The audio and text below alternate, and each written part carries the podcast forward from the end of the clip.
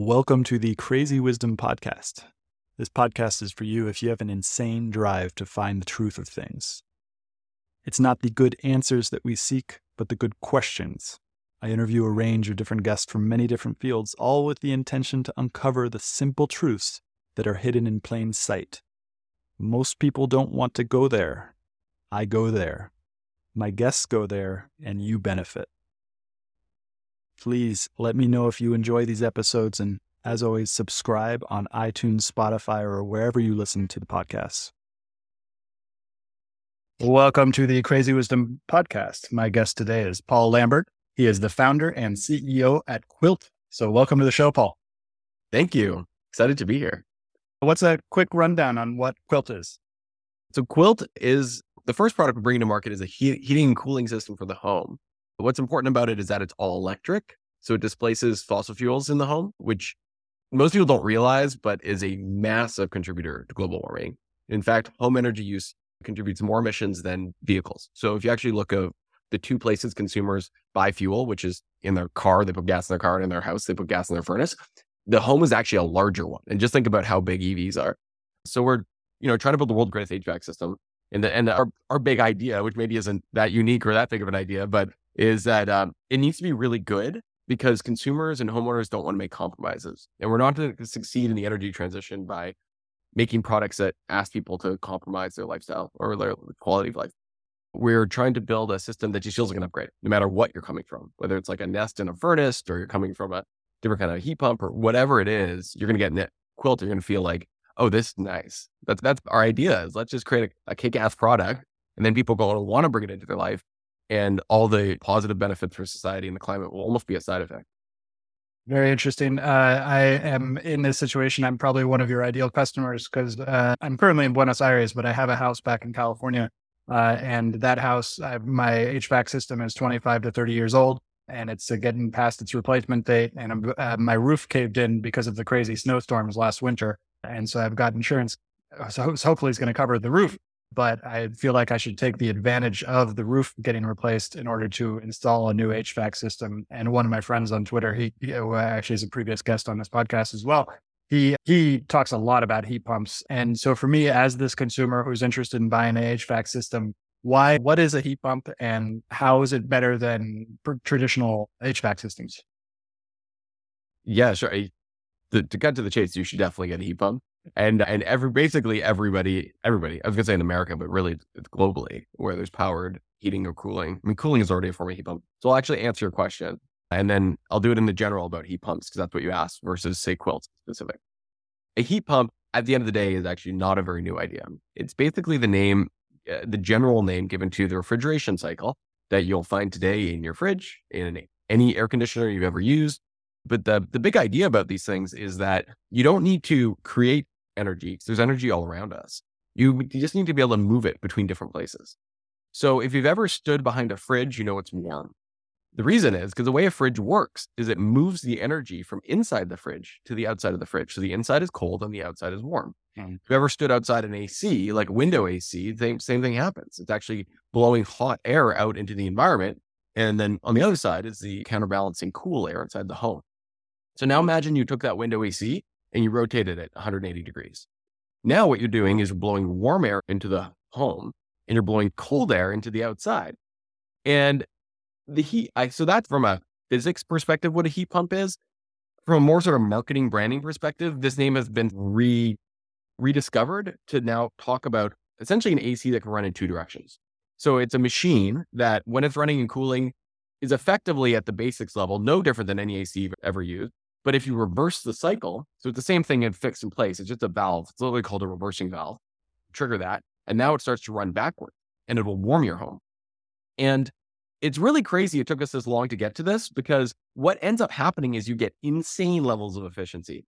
So heat pumps can be 400% or more efficient.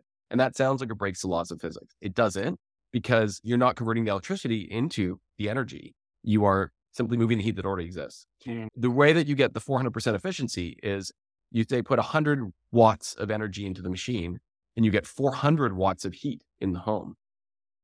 But that 100 watts has not actually been converted into heat. It's actually being consumed by a compressor, and that compressor circulates a refrigeration fluid. and it effectively picks up energy outdoors and then circles it indoors and dumps it. Mm. It's also used a little bit for the fan. So the basically the two consumers of electricity in the machine are the compressor and the fan. But I can go on about how that actually works, but it's magical. And the really big point of it is that it's so efficient that it's cheaper operationally for almost everybody today, even though like on-site natural gas is going to be cheaper for the homeowner per joule of electricity, or sorry, per joule of energy than electricity. But because the heat pump is so much more efficient than a furnace, you switch sources, you switch from natural gas to electricity, and you still save money.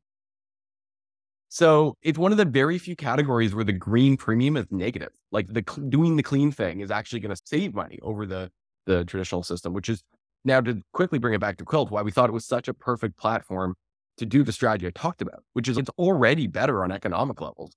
So we just need to bring it, make it better on all the other dimensions that people care about, how it purchased, what it looks like, how you use it. Mm-hmm. Interesting. and we can talk a lot about the specifics of the startup environment that you've entered, which is hardware and hardware is always a crazy beast in terms of in terms of building out a consumer product. I would love to talk about kind of the obstacles you guys have faced and maybe the solutions that you've come up with as well. But I want to drill down a little bit into this. So you've got 400% efficiency. The real thing is that you're most people, particularly in my area, we mostly use propane to heat the heater. And so we have a big propane tank outside. And so what you're saying is that you can switch to this electrical system, which will uh, basically save you money because based on that heating, that efficiency. I imagine the traditional HVAC systems with the propane heater are pretty inefficient. Is that accurate? Uh, yeah, it honestly depends on what you are basing it against. Compared to a heat pump, absolutely. Mm-hmm. Uh, a traditional furnace or traditional propane, an older one, they were around 80% efficient. The new ones get up to about 95%, to be totally honest, mm-hmm. but 95% is still dramatically less than 400%. Yeah. Interesting. Okay. And then, and then you got the heat pump itself, which basically I would like to love to talk about the seasons because essentially what you're talking about is not only heating the home, but is it also cooling the home in winter? Yeah. So that's the other really amazing thing about heat pumps. It's mm-hmm. one device. It just takes care of heating and cooling. So it's not today, most people have two separate systems to heat and cool. And a lot of people only have heating and they don't have cooling at all of any kind. So they also tend to be more reliable because they're just simpler because you only have one thing. You don't have two separate systems you have to maintain. And that's where I am. And I actually realized that we actually, so we have a, I have an AC I have a I have a heat pump upstairs, and it was just developed in the 80s, but it somehow works together with the HVAC system with the heating, which is on the primer this the first floor, and it somehow both of them work together. Super interested, and so for me as a consumer, what is Quilt? Is it something I can buy right now? Not yet. Uh, you do have a wait list you can join though. So if you go to quilt.com, very simple domain, quilt.com, we'll get our wait list. And then we will be in 2024, coming up on the end of 23. So it's not really that far away. We will be actually starting to sell these, put them in homes, and announcing all our product details uh, next year. Very cool. We're, we're well on our way. We already have real homes running Quilt, and we have a beta program that's already in flight. Cool. So it sounds like somewhere on the timeline for me. Uh, I'm excited about that. Um, Okay, so let's go into the business aspects of it. How did you get into Quilt and what have been the big you've learned as you maybe enter this hardware world? Maybe you already had experience in the hardware world, but what have you learned so far? Okay, so there's a few different questions in there, but no, I did not have experience in the hardware world. Just to be to, to come at that, the way I got into Quilt was so I've spent most of my life in technology, and I've I've done technology entrepreneurship. I was most recently at Google and I was a partner on the Area 120 team, which is uh, sort of an investment fund within Google. Mm. And so I was in this really unique position where I got to invest in ideas and entrepreneurs within the Google ecosystem from across the entire company. And that did get you exposed. So it's one of the biggest companies in the world. So you get exposed to just a just an incredible depth and breadth. So I meant to say breadth, but there's depth there too. But anyway, the way I got into Quilt was I'd been looking for what my next startup was going to be for a while. And I had made a commitment to myself that I was only going to do a startup if I was going to commit at least 10 years of my life to it when I started. I've done startups in the past. My last one, I was a CEO for six years. And I, I realized after that, I left early. Like it takes a long time to build a great company. And you only get so many decades in your life. And I had this really great job at Google. And if I was going to leave to be committed to something for 10 years, I needed an extremely high level of conviction. And it took me time to get to what became Quilt. The way I got to it is I realized the the unlock for me to get to that level of conviction was I. It sounds almost trite to say, but it was, was 100% true.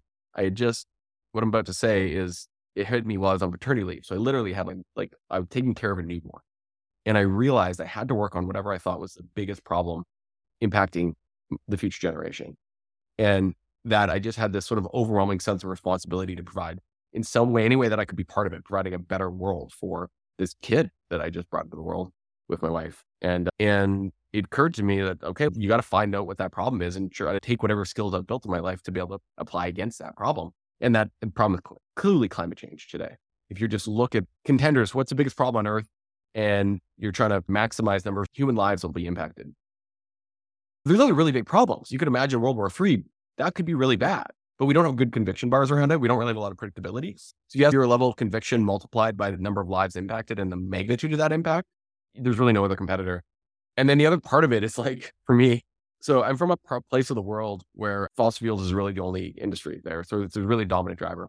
Most people in my family work for oil companies, and my dad was the CEO of an energy company. And so I just feel also like a multi generational responsibility to be part of fixing the problem. And so the way I got to Quilt is I was just looking for the biggest possible chunk of that problem where I felt like I could build a world class team and I had some relevant skill set. I wasn't going to start the fusion company. If somebody breaks fusion, that's going to be incredible for climate change. It's going to, you know, leap humanity forward. I didn't feel like I could be a world class fusion CEO given where I was, but I knew that I could build a world class consumer technology company. Uh, I was, you know, coming from Google. I've worked with really, truly some of the best people in the world when it comes to consumer technology. And even though I hadn't done hardware before, I wasn't really that intimidated about that side of it so much because I knew I could find really great co-founders who, and I do, I have our CTO, I'm my, my co-founder, Matt, is like world-class hardware leader. So I knew he could bring that to the table. And what I had to bring was my side, which was the product management and design and, and fundraising and strategy and stuff that I had been doing my whole life. And so if I could assemble a team that had all those big pieces accounted for, then we could do, we could take a swing. And so that's how I got to Quilt. And the problems we saw was that the hardware on the market and the software, like the whole product ecosystem is amazing on paper for the reasons I just told you, this 400% efficiency and everything else.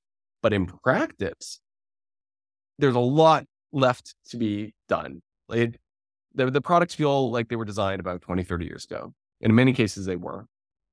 And so it doesn't feel like an upgrade. That's the problem. And if you think about the EV transition, there was an inflection point.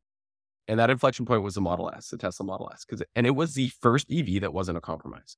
If you page back before a Model S, you'll find a bunch of electric vehicles that asked people to compromise. There wasn't good charging networks, they were slow, they weren't very cool looking, and you were supposed to buy them because they were going to be good for the planet.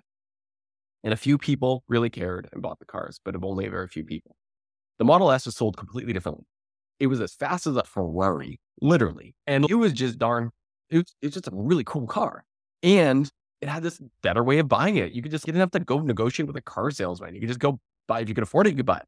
And then they built the supercharging network and made it a delight to own. And the whole thing was just thought about in this way of it's not about pushing electric vehicles on people. It's how do we like create just a fundamentally better ownership experience for vehicles and have that be electric?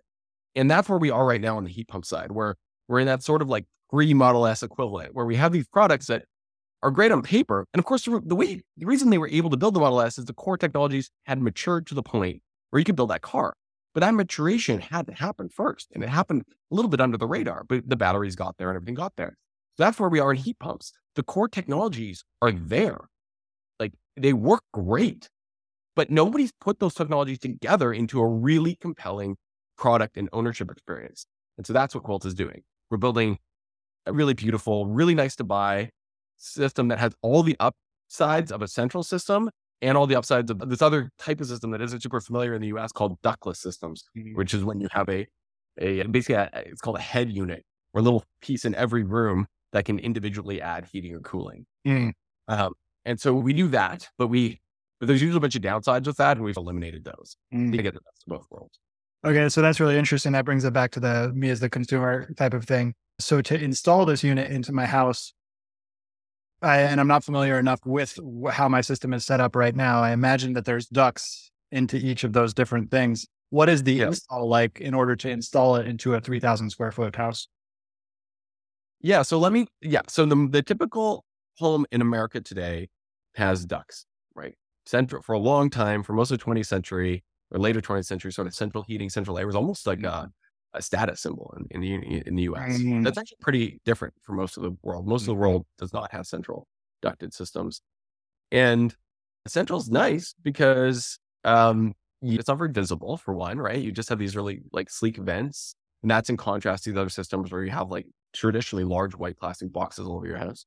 And there's a certain luxury to it in terms of you have this one control and you have this big sort of house so you can keep warm and cool. But it was designed in a very like lossy mindset, a old generation mindset. So some examples of that. Ducts themselves take up a bunch of space. The furnaces takes up a bunch of space, right? Like you need to have dry walls and and and things like that. And that's why a lot of the world doesn't have it. But mm-hmm. that's maybe bigger example is that ducts are very lossy, meaning 30% of all the energy created, even when they're well insulated, it'll get down to still 20%, is this energy lost in the ducting. So if you're creating 100 units of heat, only good case scenario, new mm, you know, insulated ducts, you'll get 80 of those units in your home. And it was also designed in a world where they could make really hot air at the furnace and it, and they know will cool down in the vents. So it, it's made in the furnace. It comes out around 180, 190 degrees Fahrenheit. That's really hot, right? That'll like scald you, but it'll, but it cools down in the ducts. And it comes into the home at about 120, 110. Heat pumps produce the air comes out of them at about that temperature, 110, 120. So what you find happen is that people will be putting in a central heat pump using their existing ducting, and then they have bad experiences because it turns out now by the time the air gets to the home, it's only 80 or 90, and it's taking longer to heat the home or it doesn't even heat it all properly. And that's a really bad situation because we want people to move forward to these things. So they can't be having these bad experiences. The other problem with, with central, whether you've probably experienced this, but you almost always have this issue of fighting over the thermostat, right? Like some rooms will get more heat than others or more cooling. And some situations really make this worse, like babies, actually. People get really worried about the temperature in the baby's room. And so they'll keep that one comfortable and they're either sweating or, or freezing in their bedroom or their office. Uh, and so this idea of uneven cool, heating and cooling is pervasive with all central home um, uh, homeowners. So the way a system like Quilt works is that we have small units in every room that all network. And so you can control them as a single central system like you would, but you get granular control. So you can set that baby's temperature to one room and you know it's always going to be at that temperature because you can actually read the temperature and directly mod- control it in only that room. And in your bedroom, you can do the same thing. And then all the other rooms in your house that nobody are in, they don't have to be running. So you get so much more efficiency because the central system treats the whole house as a single volume, right? So think about this the coldest time of the whole year. I'm going to use a heating scenario now, right? The coldest time of the whole year. When, when is that? Like, when is just the coldest time of the year? January. Yeah. And physically the nighttime, right? So it's the Yeah. winter and it's nighttime. In nighttime, generally people are sleeping in their bedrooms. The largest rooms in their home, their living room, their kitchen, are empty and they're being heated, even though there's nobody there. So that energy is just gone. It's just wasted. And that, and not, even- I'm not even talking about ducting energy now, I'm uh, lost. I'm talking about just the fact that you're heating rooms that are occupied. When you're able to do room by room control, you basically like eliminate the two biggest problems of central, which is these, what I was saying, fighting over the thermostat. Every room is a little bit off and, and that's uncomfortable. And then the other problem is this crazy inefficiency that you get from the two factors I mentioned, ducting and the fact that you're treating the whole house as if it's always occupied, but most of the house, most of the time, it's unoccupied. And and so you see, and and and, and that actually has nothing to do with heat pump efficiency. That's just inherent to the nature of being central. Sorry, I feel like I went off a little off topic, but And well, that's why and- it's the way it is. And so, how does it? How do you actually install it to get into this ductless thing? Uh, you need to actually get it, pump it into each of these different rooms. Does Yeah, that? that sorry, that was the actual question you you asked. Yeah. So it's actually pretty easy to install. It's much easier than if you have to redo your ducting because you don't have to get behind the drywall. So you put the device, a quilt device, or if you want to look at an analogy, you could Google ductless mini split or a mini split Mm. pump. Mhm. The ones you'll find won't be very attractive, by the way, which is why why quilt is existing. But uh, imagine that, but smaller, sleeker. That's what we're building. They go in every room, and they generally go high up on the wall, close to the ceiling. That has a bunch of nice characteristics. So it's out of the way from furniture and stuff. So it's just a good place to put it. It also gets a good, nice access to mix air in the room. And then the installation is You bolt that on one side of the wall, and then you drill a hole through it that's maybe an inch in diameter. So again, much, much smaller than a duct. And that will go through to the outside that then has conduits that will run to the external part of the heat pump, which is a big fan. If just like any AC you've seen, that'll basically be what it looks like outdoors. And the basic idea here is you're moving energy around as opposed to air. So there's small copper tubing as opposed to a large fan. And for that reason, it's much easier to install. A typical whole home ductless system, if you're doing every room in the house, will be like maybe a two day job. Right. It's not, we're not talking about like massive, and sometimes they can be done in one day. So it's not, it's really not like a redoing your kitchen or something.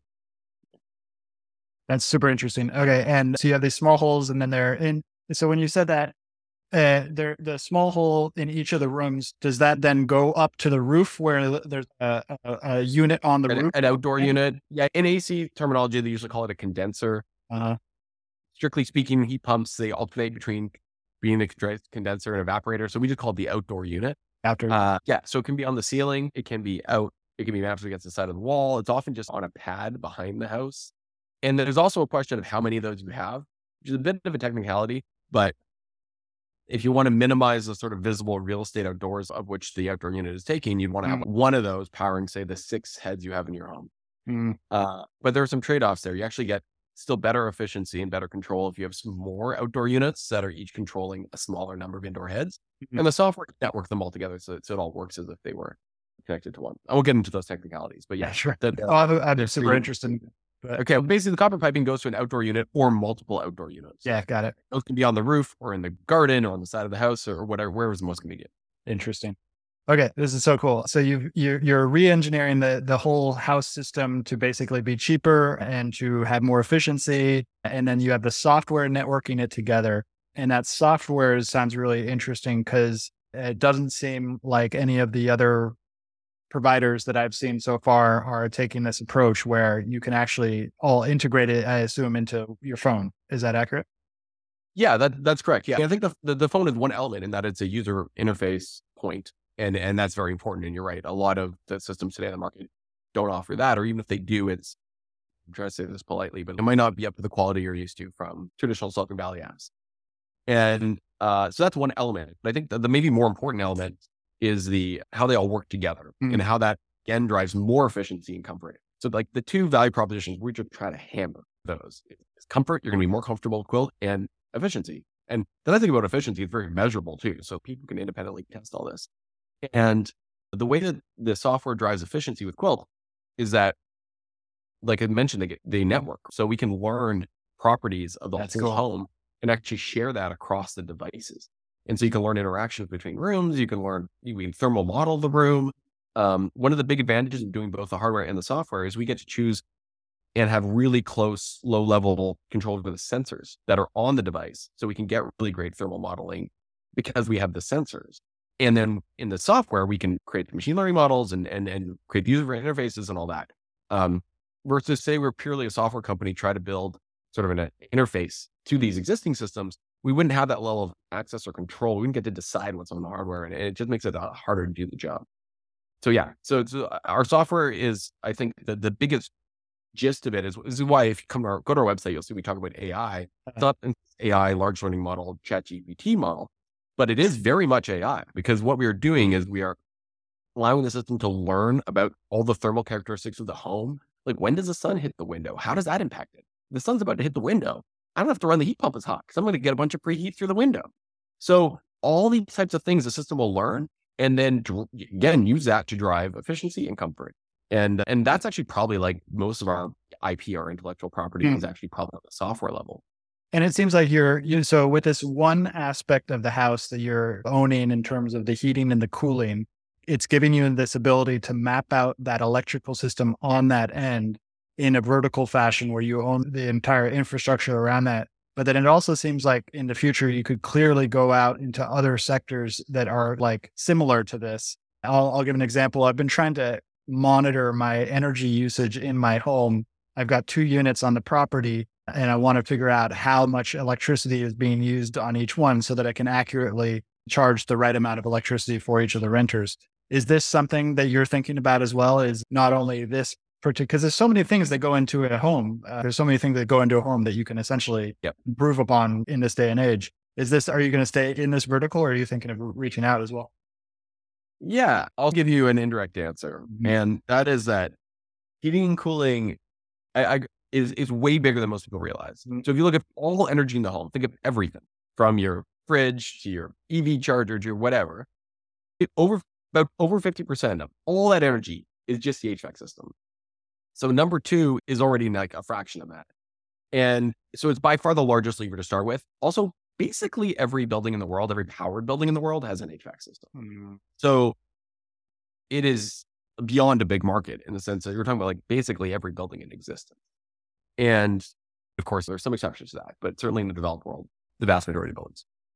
And if you think, but one of the lenses I think back to going beyond the HVAC system to your mm-hmm. question of is if you're familiar with this framework called jobs to be done, no. the, that's kind of, but so let me just tell you the gist of it is that when you buy a product or when you use a tool of any kind, you're essentially hiring it to do a job for you. Mm. So I have a coffee mug right here. The job that coffee mug, I'm essentially paying it when I buy it to keep my coffee warm and keep it in one place so that I can put it into my body. And then of course I'm I'm paying the coffee to make me stay awake. and if you think back to the what are the jobs to be done of a home? Mm. And get back to the essence of what a home is. I like to go back to like prehistoric time. What did cave people living in a cave? Why did they move into the cave? What was the job?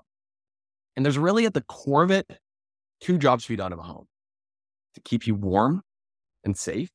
And those are the two, right? So it's basically keep you warm and sheltered and keep you safe. Then there's other things too, of course, right? But at the end of the day, shelter, this idea of shelter, which protects you from the elements and keeps you warm or cool, on the circumstance is the most basic core job to be done of a home. And so you can eh, there are much more there there are more jobs to be done if you think about it like people use it to cook their food the people use it to take care of their family give them identity give them like i said safety is a big one right whether you're from the mountain lions or from whoever it is like or today then the reason i mentioned all this is eh, you start from sort of those first principles of what are the jobs to be done in the home then you start thinking about given the world of technology that exists today, mm. if we were to design the best possible solution to that, or the best possible way to serve that job, what would it look like? And it turns out most of the home is still working in like a 20th century model and hasn't really been impacted by technology. So what I mean is like the smart home moment movements of the last few decades have been a thin veneer, right? They've been like add this like smart puck so you can talk to turn your lights on and off or even the Nest thermostat, which I think Nest is probably the most successful uh, smart home product, certainly in the HVAC category. At the end of the day, was a controller over traditional furnaces and, and ACs. Those lower level systems weren't impacted. And for that reason, Nest can't do what Quilts is doing because it doesn't have insight into that level of data because there's no data collection, there's no integration. The our sort of like philosophy around this is there's sort of two co- two components, but from this angle, where is the biggest opportunity to deliver the core value of a home, leveraging modern, the truly modern technology? And if we are almost to start with a blank slate, how would we design it? And then the intersection of that with energy use and sustainable living, because we also think the energy transition is going to define this era that we're living in. Like people lived in the Renaissance, people lived in the Industrial Revolution. We are going to say we lived in the energy transition, or at least the historians, when they look back at this era. And a big part of that is at the home. And that means getting off fuels. And then the energy we do use, some of it's producing on site and some of it's just using it more sustainably.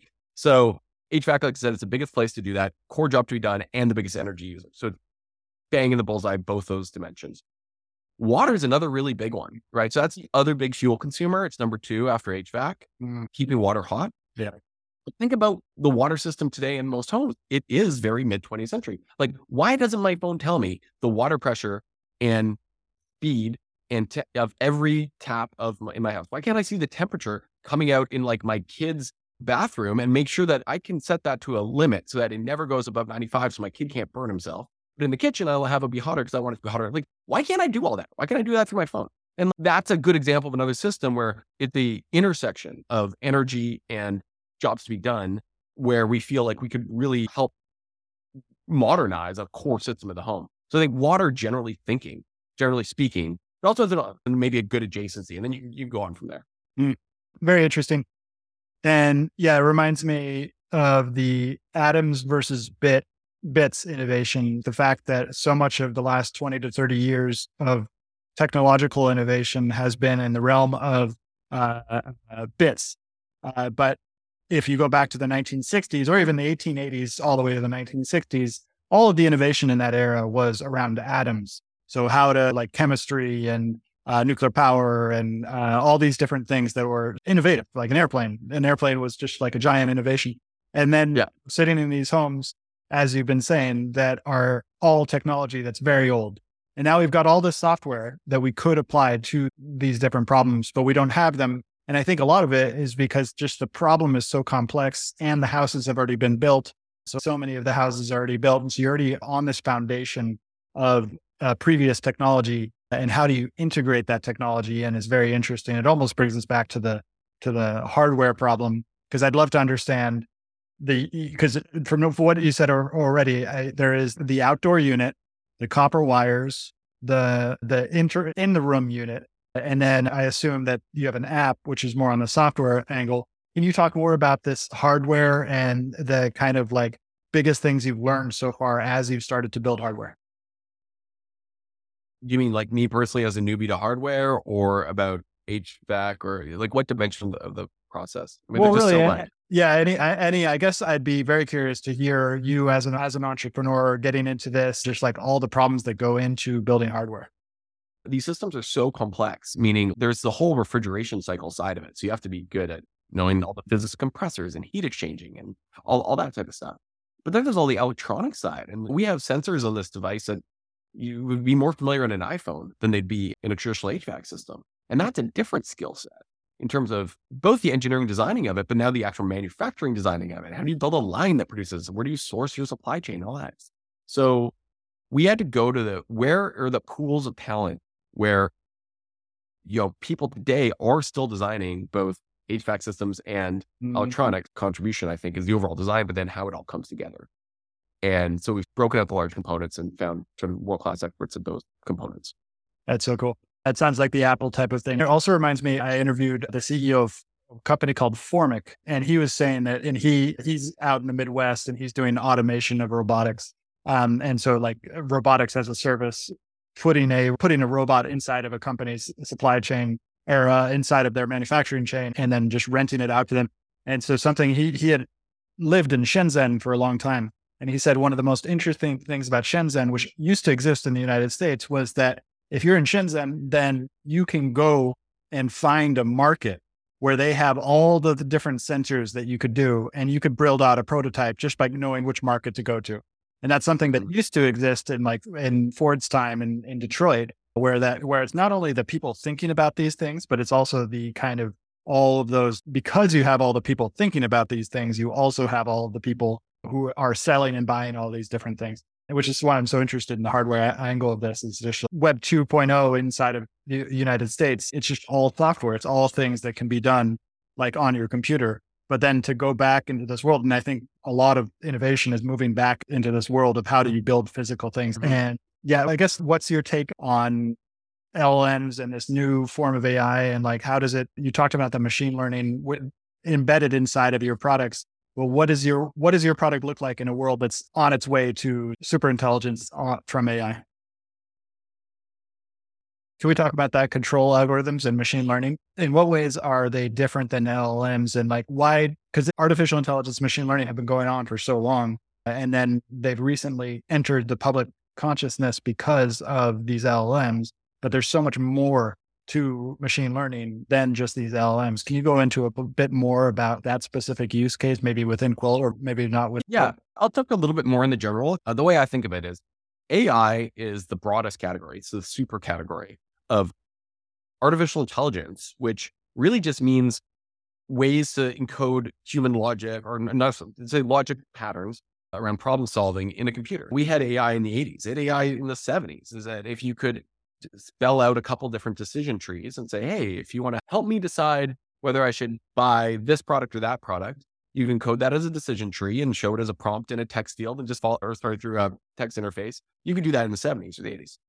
So AI is just a broad category of using computers to help you think and make mm-hmm. human intelligence that type of decisions. Mm-hmm. Uh, a subset of that is machine learning. And that's really where you're building models based off data and two big categories there supervised, unsupervised.